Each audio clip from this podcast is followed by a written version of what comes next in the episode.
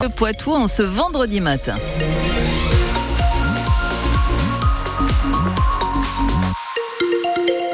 Et aujourd'hui, on le sait, le département des Deux-Sèvres reste en vigilance orange pour le phénomène de crue, débordement de rivière. La Vienne est en vigilance jaune. On en reparle tout à l'heure.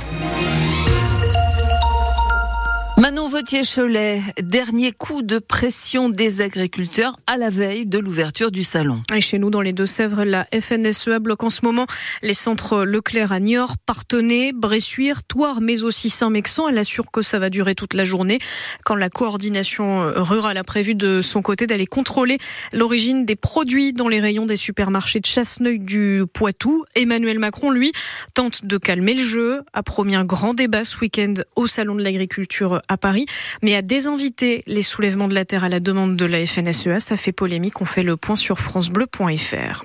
Le Premier ministre Gabriel Attal est à Cranchaban aujourd'hui. C'est en Charente-Maritime, mais à la frontière avec les Deux-Sèvres.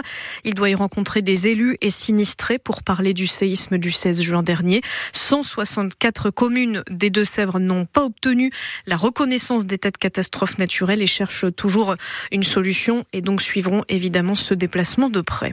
Dans les Deux-Sèvres, toujours on surveille euh, la Sèvre niortaise et la Sèvre nantaise en vigilance orange à la crue, toujours ce vendredi. À Saint-Mexan, l'eau est déjà dans les caves et jardins depuis hier à Niort. Pour le moment, pas de débordement. Toujours dans le département, un homme est mort hier en milieu de journée, emporté avec sa voiture par la rivière Le Chambon au niveau de Saint-Georges de Noinet. Il a emprunté une route barrée à la circulation. L'appel à la prudence a donc été relancé hier par le sous-préfet de Partenay, Lucas Turgis. À la veille du deuxième anniversaire de la guerre en Ukraine, l'avenir du conflit toujours en suspens, surtout sur place. L'armée ukrainienne marque le pas, recule même parfois face aux avancées russes. Le président Volodymyr Zelensky demande plus de moyens à l'Occident. Il pourrait y avoir des annonces ce lundi puisqu'Emmanuel Macron organise une réunion internationale avec plusieurs chefs d'État.